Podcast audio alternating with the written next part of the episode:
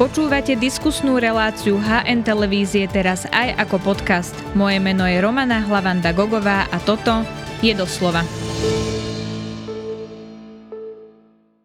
Aj keď volebná kampaň začne až o pár dní po oficiálnom vyhlásení par- parlamentných volieb, strany sa už predbiehajú v tom, aby sa odprezentovali voličom. Vyhrajú voľby práve kampane a aké musia byť, to sa opýtam odborníka na komunikáciu a reklamu Roberta Slováka. Vítajte v relácii doslova. Ďakujem za pozvanie.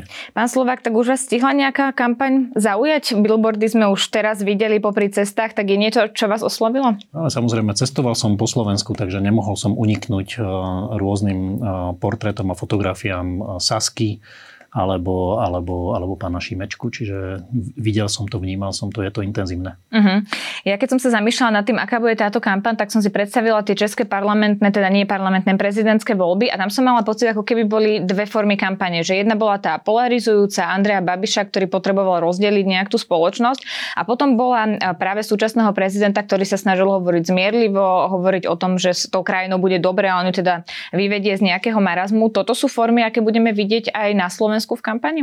No, vyzerá to zatiaľ tak, áno, že jedna časť eh, politického spektra sa snaží nejako vyhraniť a, polarizovať a druhá časť hovorí o spájaní, aj keď eh, nie až tak ho dokáže dotiahnuť do konca, ale minimálne nám hovorí o tom, že by to chceli. Mm-hmm. To je mhm. pekné zase. Áno, je to pekné. Ja som sa presne, presne nad tým zamýšľala, že keď stále hovoria o tom, že spájanie, ktoré vlastne nedopadne, mm. tak či to nie je vlastne komunikačná a kampaňová chyba? Trošku je to kontraproduktívne, ale pri tých politikoch sme si už ako keby zvykli na to, že oni, oni vyprázdňujú slova alebo dávajú tým slovám nejaký taký iný význam. Takým nadužívaním niektorých slov, napríklad, že označovaním každého za fašistov alebo označovaním mm-hmm. každého za mafiu, tak zrazu strácajú tie slova silu a podobné niečo sa deje teraz aj pri slove spájanie, že v podstate sa deje pravý opak. E, každá strana, ktorá e, avizovala, že sa bude spájať, vznikla odštiepením sa od nejakej inej strany a, a je to už len taká ako keby, že prázdna floskula. Uh-huh. Toto sa určite bude diať, že, že, že sa ocitneme trošku mimo v tej kampani e, budeme pozerať na niečo úplne iné, ako je realita a skutočnosť, ktorú budeme zažívať. Že tam tá diskrepancia sa zdá, že už, už nastala aj teraz. Uh-huh, no to vyzerá, že s tým spájaním už vlastne im neostáva veľa času, keďže predseda parlamentu má v piatok vyhlásiť voľby, to znamená, že začne kampaň, to znamená, že strany sa už nebudú môcť premenovať a to spájanie už ako keby nebude témou dňa. Poďme ale k tomu, čo som sa pýtala na začiatku, a to je napríklad tá polarizácia. Bude to veľmi silné na Slovensku aj preto, že vidíme, že je to už na začiatku tej kampane, že už sa proste tá kampaň musí ťahať polarizačne, keď to začne? No, ja si myslím, že nemusí, ale mám taký pocit, že mnoho politikov si osvojilo takú tú, takú tú ideu, že potrebujú na, mať nejakého nepriateľa a ak nemajú nejakého nepriateľa reálneho, tak si vymyslia nejakého nepriateľa alebo, alebo vyberú si niekoho, väčšinou niekoho slabšieho alebo s nejakými, nejakými nižšími možnosťami sa brániť a útočia na neho. Takže myslím si, že toto nás čaká. Uh-huh. Prečo je to tak, že si musia spraviť nepriateľa? Nemajú čo iné komunikovať? No, vyzerá to tak, že nemajú, že ako keby uh, zanevreli na to uh, hovoriť uh, ľuďom svoje nejaké idei, nejaké, nejaké programové tézy, nebudú aj nejaké vízie a v podstate komunikujú do veľkej miery iba, iba vyhraňovanie sa voči iným. Uh-huh. Teraz to robí napríklad Robert Fico na tlačových konferenciách, útočí na kade koho, na prezidentku, na úradnícku vládu, na vládu, ktorá bola predtým a na všetkých ostatných. Môže to prepáliť s tou nenávisťou a polarizáciou? Mne to napadlo aj pri tom, že Igor Matovič, keď bol teda premiérom, mal viaceré také polarizačné tlačové konferencie, kde na niekoho útočil a ľuďom to začalo vadiť. Videli sme, že mu klesla popularita a že na, naozaj ľudia nechceli nechceli, aby takýmto spôsobom komunikoval. Môže sa toto stať napríklad Robertovi Ficovi alebo ktorémukoľvek inému politikovi, ktorý bude vlastne šíriť nejaké spôsoby polarizácia nenávisti? Môže, určite áno, lebo existuje podľa mňa iba taká obmedzená skupina ľudí alebo voličov, ktorým je toto sympatické alebo ktorých to môže motivovať e, k tomu, aby, aby, aby volili toho človeka, ktorý, ktorý rozdeluje. A potom, e, keď sa tá skupina vyčerpá alebo prípadne aj unaví e, takouto komunikáciou, tak to môže byť kontraproduktívne. Určite áno. Uh-huh.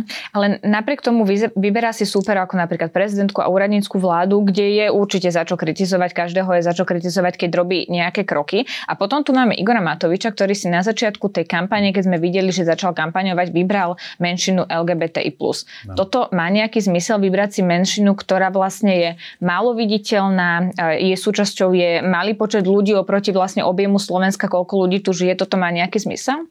No, má to zmysel iba vtedy, keď, eh, keď, keď nemáte čo iné komunikovať a keď vlastne jedinou vašou agendou je šíriť nenávisť a hľadať si nejaké terče, tak eh, to je asi to, je asi to, čo, to, čo pán Matovič dokáže robiť. A je to taká akože forma eh, vybičovania negatívnych emócií, ktorá do istej miery prekrýva možno jeho neschopnosť e, prinášať nejaké, nejaké funkčné riešenia tam, kde by on prinášať tie riešenia mal, čiže v politike, v ekonomike a podobne. Uh-huh. Je to to, čo ľudia chcú ukazovať na niekoho prstom, alebo je to to, čo politici používajú a potom sa k ním tá skupina voličov vlastne pridá? Že čo je skôr sliepka alebo vajce? Kto začína vlastne tú tému? Je to niečo, čo, čo, si, čo si politici tak vyberú a, a skúšajú, že či to funguje alebo nefunguje. Mm-hmm.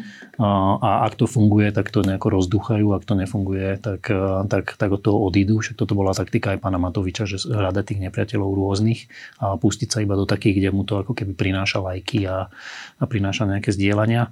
Čo je podľa mňa akože strašne smutné na politickej komunikácii je to, že, že ako keby sa obrátili, presne ako hovoríte, že čo je skôr sliepka vajce, že príčina a následok, že tí politici často e, komunikujú témy, ktoré im výjdu v nejakých prieskumoch, že ľudia mm-hmm. toto chcú počuť, alebo toto by, toto by bolo fajn, keby sme im povedali namiesto toho, aby prinášali nejaké, nejaké ideje vízie, e, ktorými môžu natchnúť tých ľudí a urobiť to opačne. To by mal byť taký štandard v politike. Uh-huh. Ako veľmi tomuto prispieva Facebook? A ja sa na to pýtam aj kvôli tomu, že poznáme tie rebríčky najpopulárnejších, najsledovanejších politikov. Svojho času to bol Luboš Blaha, ktorému potom z Facebook samozrejme to konto uh, zakázal, dostal tam ban. Ale sú to veľmi polarizujúce osobnosti. Tak pomáha vlastne tej nenávisti aj to, že sa tá kampaň deje na sociálnych sieťach? Samozrejme pomáha tej nenávisti aj toto. Ten Facebook už e, je naozaj, že, že sa, stal, sa stal médium, ktoré ktoré pomáha viacej tomu, tomu negatívnemu sentimentu, čiže pomáha, podporuje tie príspevky, ktoré sú, ktoré sú vyhranené, tie diskusie, ktoré sú negatívne. Že vyzerá to tak, e, že, že naozaj, že na tomto stojí aj samotná ako keby existencia toho Facebooku, čiže je to nástroj na to, na burcovanie nenavistí a polarizáciu. Mm-hmm. Kde sa vlastne teraz odohrá tá kampaň? A, pretože máme leto. Ano. A to je dobre na podávanie rúk, varenie gulášov, rozdávanie ano. letákov, ale naši politici sú veľmi silní na Facebooku, tak bude to nejaké vyrovnané? Aby to fungovalo, musí to byť kombinácia všetkých médií rôznych. Mm-hmm. Čiže každé médium má nejakú inú funkciu. Tie billboardy majú skôr takú pripomínajúcu funkciu, alebo takú, keď niekoho nepoznáte, ako pána Šimečku napríklad, keď má nejakú nízku znalosť ako líder politik, tak je dobré nejakým spôsobom ísť do outdoorových plôch.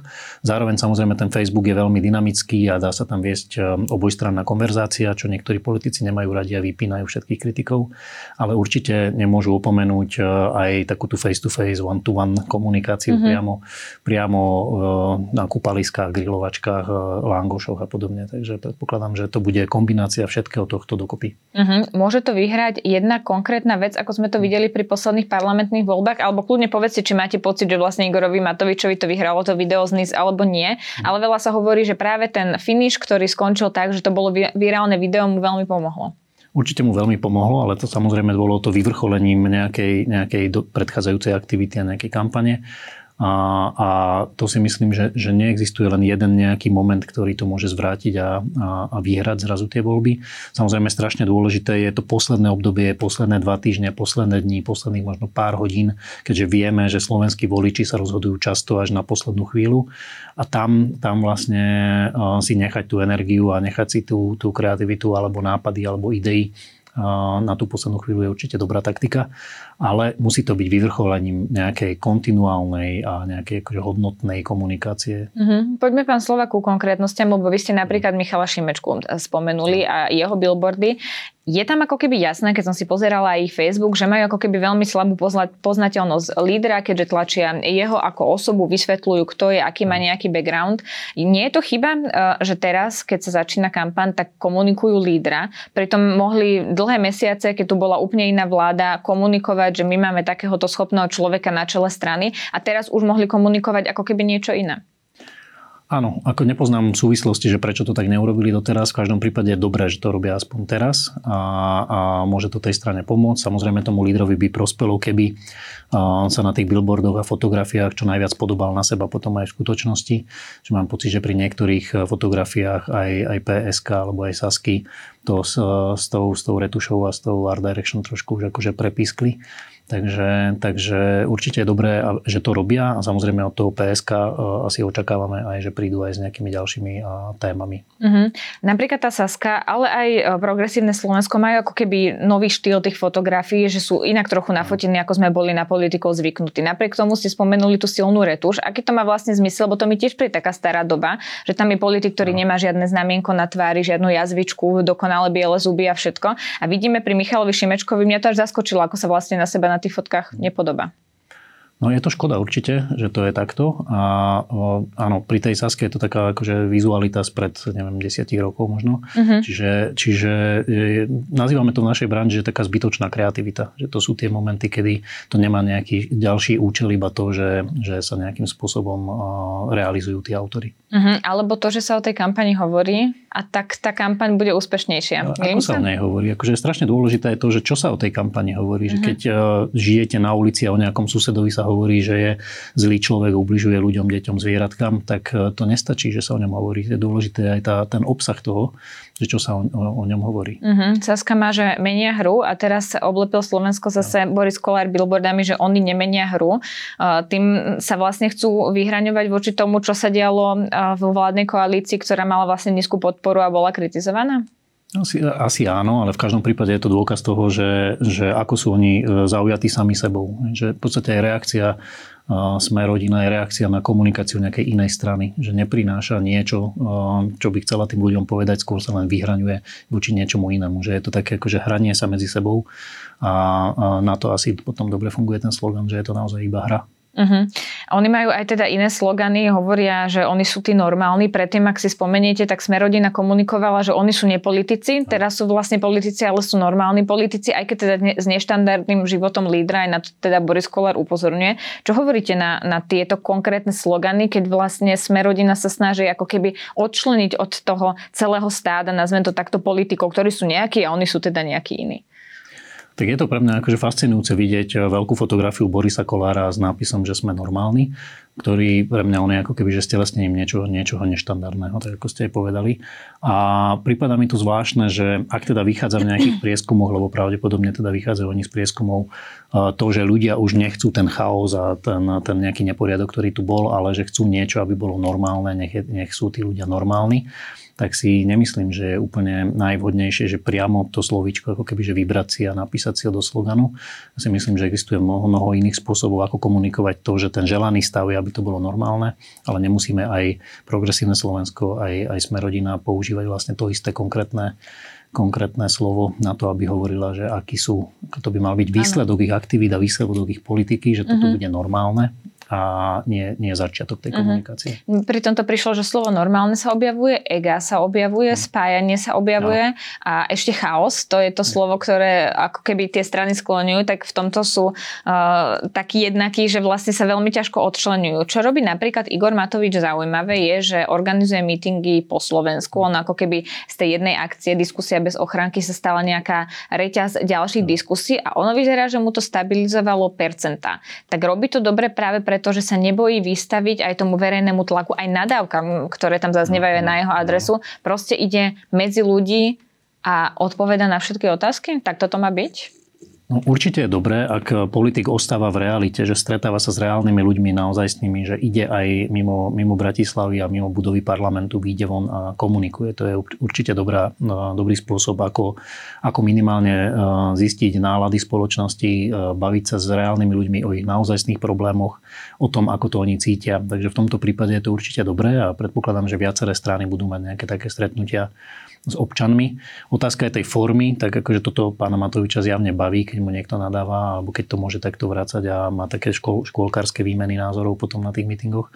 Že jemu to sedí do, takej, do, toho, do toho jeho positioningu alebo tone of voice ako, ako značky. Čiže pre neho to môže byť funkčný spôsob, ako komunikovať. Uh-huh. Ešte sme sa vôbec nedotkli strany hlas, ktoré teda druhá alebo prvá v prieskumoch záleží od toho, aké obdobie a aký prieskum konkrétne pozeráme. Ako majú oni kampaň tak v celosti? Lebo ja keď som som si pozrela, zatiaľ tam nevidím žiadny výrazný slogán, tiež sa to skôr špecifikuje na lídra Petra Pellegriniho a zároveň je to strana, ktorá neprešla parlamentnými voľbami. Tak aké je ťažké, je tam moja podotázka, spraviť veľkú kampaň silnej strany, ktorá vlastne nemá peniaze a bude si musieť tie peniaze požičať alebo ich získať od voličov? Ja si myslím, že nakoniec sa im podarí nejako si naškrapkať, prípadne požičať e, od nejakých rodinných príslušníkov možno peniaze na tú kampaň a bude tá kampaň rovnako výrazná ako akákoľvek iná.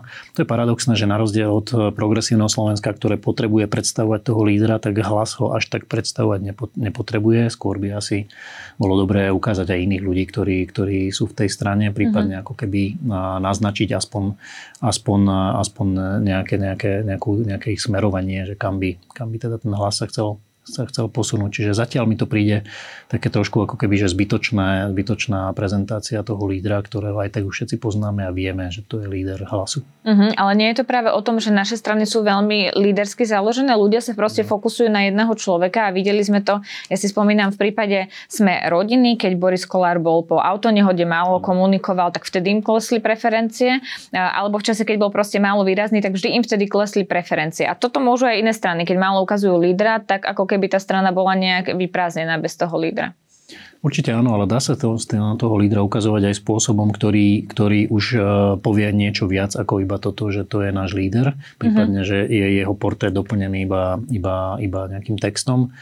A videli sme to napríklad pri, pri demokratoch, pri billboardoch pána Hegera, ktorý e, si podával ruku s nejakou staršou pani.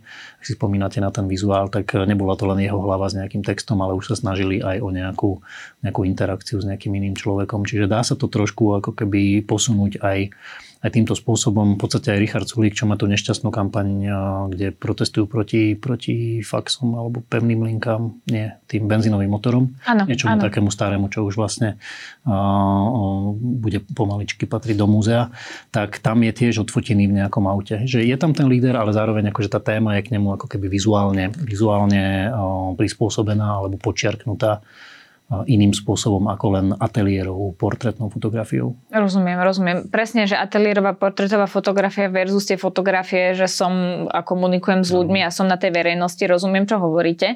Ako vlastne je ťažké, keď už sme pri tej kampani a to, čo to vlastne stojí, spraviť dobrú kampaň za málo peňazí. A pýtam sa to preto, lebo tu vzniklo veľa strán, ktoré neprešlo parlamentnými voľbami, nedostali príspevok od štátu a teraz vlastne budujú poznateľnosť, musia si nejak prilákať voličov a aj vytvoriť kampaň, ktorá bude vyzerať profesionálne a bude vyzerať, že tá strana je nejaká relevantná. Tak keď vidíme, koľko tých strán nových tu je, tak je to veľmi vlastne zložité? No je to ťažké, určite majú málo času na to. Ak majú ešte aj obmedzené prostriedky, tak e, sa musia sústrediť e, ideálne na nejaké jedno médium, v ktorom budú silnejší, prípadne na nejakú presne špecifikovanejšiu cieľovú skupinu ale si myslím, že, že tak ako tie politické strany by nemali byť len na jedno použitie a vznikať pred voľbami, tak takisto ich komunikácia by nemala prebiehať iba pár týždňov alebo pár mesiacov pred voľbami. A preto si myslím, že pre tie strany, ktoré teraz vznikajú, by si mohli dať za cieľ e, dostať sa do parlamentu alebo nejako zaujať e, na nasledujúce 4 roky alebo o 4 roky, prípadne o 2, ak budú nejaké predčasné voľby a fokusovať sa na to, že toto je e, predvolebná kampanie dobrý, dobrý štart na to, aby dali o sebe vedieť ale nádejať sa, že to bude stačiť pre nové subjekty na to, aby nejakým spôsobom intenzívne zamiešali karty po voľbách, tak si myslím, mm-hmm. že je naivné. Mm-hmm. Ešte sme sa nedotkli jednej strany a to je Republika, ktorá je teda v prieskumoch pomerne silná. A mňa na tom fascinuje to, ako sa ako keby dokázala mentálne otrhnúť od tej materskej strany LSNS, ktorá bola teda považovaná za fašistickú. Nikto s nimi nechcel spolupracovať. Ako je možné, že Republika je od nich vlastne odtrhnutá? No, e, robia niečo dobré zjavne. E, možno niektorým, niektorým ľuďom stačilo to, že sa prezliekli z tých zelených e, mikín do, do oblekov a zrazu to pôsobí, pôsobí niečom profesionálnejšie. Takisto si myslím, že jednoznačne komunikujú to, aj, aj snažia sa hovoriť o tom, ako olutovali už niektoré, niektoré svoje skutky, ktoré považovali za mladíckú nerozvážnosť. Čiže je, nie, nie je to neštandardné, aj v mnohých iných krajinách Európy sa podarilo stranám postupne zbaviť sa nejakého takého extremistickej nálepky a posunúť sa trošku do mainstreamu. Takže v tomto, v tomto republika nie je nejakou výnimkou. Uh-huh. Teraz um, oni hovoria už aj o SMP úplne iné niečo, čo hovorili, aj si teda uctili uh, obete uh, fašistického režimu, aj keď teda netrafili úplne uh, ten hrob, alebo teda to pietné miesto, kde mali ísť. Ale mňa skôr na tomto fascinuje alebo zaujíma, že ako je možné, že keď sme videli, čo tí ľudia hovorili, písali na sociálnych sieťach, teraz hovoria niečo iné, že ako je to vlastne uveriteľné. Či si ľudia pamätajú, aký bol ten začiatok, alebo to skôr vnímajú ľudia, ktorí idú viac do hĺbky politológovia, novinári, ktorí sa tým zaoberajú. Čiže ako je to uchopiteľné pre bežného človeka, ktorý má svoju prácu, ano. tu si rieši celý deň a večer si zapne správy. Čo vlastne vie o republike? Bežný človek je vystavený e, desiatkám, stovkám, tisícom podnetov každý deň. E, či už sú to akože vizuálne podnety, či je to e, reklamný, reklamné všelijaké kampane, vizuálny smog no, televízia, internet, Facebook a tak ďalej. Strašne, strašne veľké množstvo informácií e, dostávame, dostávame denne. Preto e, pre ľudí, ktorí nie sú tak hlboko v tej téme a v tej politike e, a nesústredia sa na to a nevenujú sa tomu kontinuálne, tak nie je pre nich nejak dôležité alebo nie je to priorita pamätať si všetkých politikov a všetky akože minulé skutky. A presne, presne toto využívajú možno niektorí oponenti potom, keď im to vyťahujú v nejakých diskusiách a, a im nejakým spôsobom ich konfrontujú s tým, čo robili v minulosti.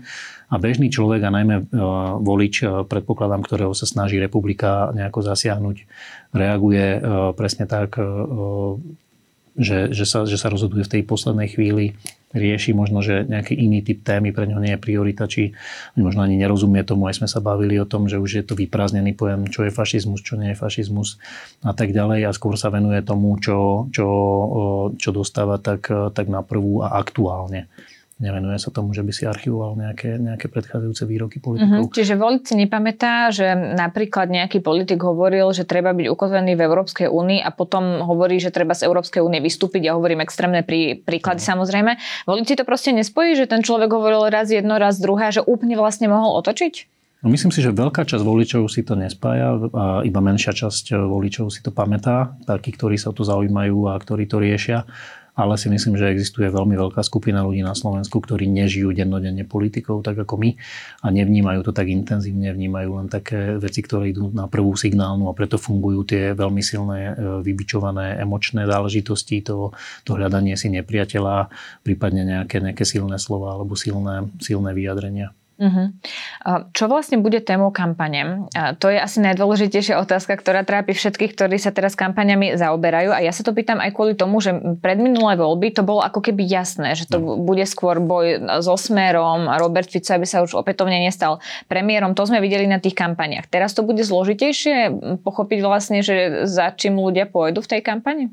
Tak vyzerá to tak, že mnohé strany uh, si, si zvolili za tému kampane takéto upokojenie situácie, či už je to uh, cez tú deklaráciu nejakého spájania alebo, alebo nejakého pokojnej komunikácie a, a zároveň, zároveň ako keby vyhradeniu sa voči tomu, vyhradeniu sa voči tomu, čo bolo doteraz. Paradoxne aj tie strany, ktoré, ktoré tvorili uh, vládnu koalíciu, sa, sa ako keby vyhraňujú voči tomu obdobiu, ktoré, ktoré, ktoré sami sami nejakým spôsobom spôsobili. A... Oni všetci komunikujú tak, ako keby v tej vláde vlastne nesedeli. Áno, áno, presne tak to je, že, že Boris Kolár bol ten normálny, Richard Sulík tam to akože už neriešil, on to dosiahol tam, že už tam nebol Matovič a Matovič hovorí, že to boli oni všetci, ktorí to spôsobili. Zabudol som na niekoho. Áno, na Eduarda Hegera, ktorý teda hovorí, že on sa snažil držať ten stôl zo spodu. To on neustále opakuje, že oni sa tam hádali a on bol vlastne ten, čo sa to snažil nejakým spôsobom ešte no, udržať. No, na jednej strane je to zaujímavé, že vlastne pracujú s tou krátkodobou pamäťou alebo s tou krátkou pamäťou toho volictva, že že tým, že hovoria teraz, že to bolo úplne inak, tak dúfajú možno, že naozaj si to ľudia budú myslieť. Uh-huh, ale kampanie ešte pred nami, sme ako keby na jej začiatku, tak no. vydrží toto, že my budeme normálni, nebude tu chaos, alebo sa potom prehúpnú nejaké iné témy, lebo ono ako keby niekedy, keď bola kampaň taká vyprázdnená, že nebolo čo komunikovať, tak potom prišli migranti alebo prišli nejaké takéto tieto polarizačné témy, tak môže sa stať to, že e, to budú nakoniec chlebové témy alebo nakoniec to bude nejaká, neviem, zahranično-politická orientácia Slovenska, môže sa to časom vyvíjať tá téma? Určite sa to bude časom vyvíjať. V každom prípade akože to, čo bude vždy fungovať, tak budú tie, ako ste to nazvali, chlebové témy. Bude to, bude to, budú to energie, budú to, bude to životný štandard možno dôchodcov alebo rodín alebo matiek s deťmi a podobne. Uh-huh. To budú témy, ktoré sú relatívne univerzálne a môžu fungovať pred každými voľbami. A potom predpokladám, že ešte budú, budú nejaké reaktívne záležitosti, že ak sa niečo udeje, možno, možno ešte na Ukrajine alebo nejaký iný, iný zahranično-politický moment, tak sa na tom budú chcieť niektoré strany asi, asi vyviesť a zviesť ale myslím si, že, že postupne, ako, ako budeme vidieť to vyhraňovanie sa, alebo teda rast e, tej časti spektra, ktoré nebolo vo vláde, ako je Smer alebo Republika a podobne, alebo s príchodom e, prípadne SNS e, nejakým intenzívnejším ešte na scénu alebo v prieskumoch, tak si myslím, že, že opäť sa dostane do popredia aj to vyhranenie sa jedného ako keby tábora šíriaceho zlo, nenávisť a rozdeľovanie a toho druhého tábora, ktoré sa bude snažiť nejako pospájať napriek tomu, že raz im to už nevyšlo. Uh-huh. Ešte to ako keby podotázka tohto celého a to, ako vlastne kampaň vplýva na ľudí, na verejnú mienku a na ďalšie správanie. Lebo my sme v rôznych krajinách videli, že kampaň môže naozaj uh, zmeniť históriu tej krajiny. Napríklad vo Veľkej Británii to bol Brexit, keď sme videli, že sa otočila tá mienka a nakoniec si to ľudia odhlasovali a z Európskej únie odišli. A potom sme videli, že napríklad v Brazílii alebo v USA to bola téma, uh, ukradli nám voľby, zmanipulovali voľby a ľudia naozaj zautočili na tie inštitúcie, bola veľká nedôvera a podobne. Tak uh, môže nastať aj to, že tu bude tak veľmi silná kampaň, že to zmení nejaké smerovanie historické Slovenska, alebo že to tak výrazne zmení tú mienku ľudí a spoločnosti, eh, že sa budeme až diviť, že kam sa to vlastne celé pohlo? No, držme si palce, nech sa to tak nestane, ale samozrejme je to, je to možnosť. Zatiaľ to nepredpokladám, že by to bolo nejaké také zásadné. Uvidíme ešte, do akej miery budú ľudia reagovať na potenciálne uh, vyhrážky niektorých e, politikov, že, že voľby budú zmanipulované alebo budú nejaké, nejaké neúplne, neúplne férové. To sa teraz dostáva ako nová téma do, do, do popredia a predpokladám, že ak na, to, ak na to verejnosť nezareaguje nejako zásadne, tak tí politici to už nebudú ďalej rozduchavať. Najmä ak to robia tí, ktorých preferencie sú veľmi vysoké a rastú, tak by bolo potom veľmi ťažko obhajiteľné to, že či teda boli zmanipulované, ak ich vyhrali.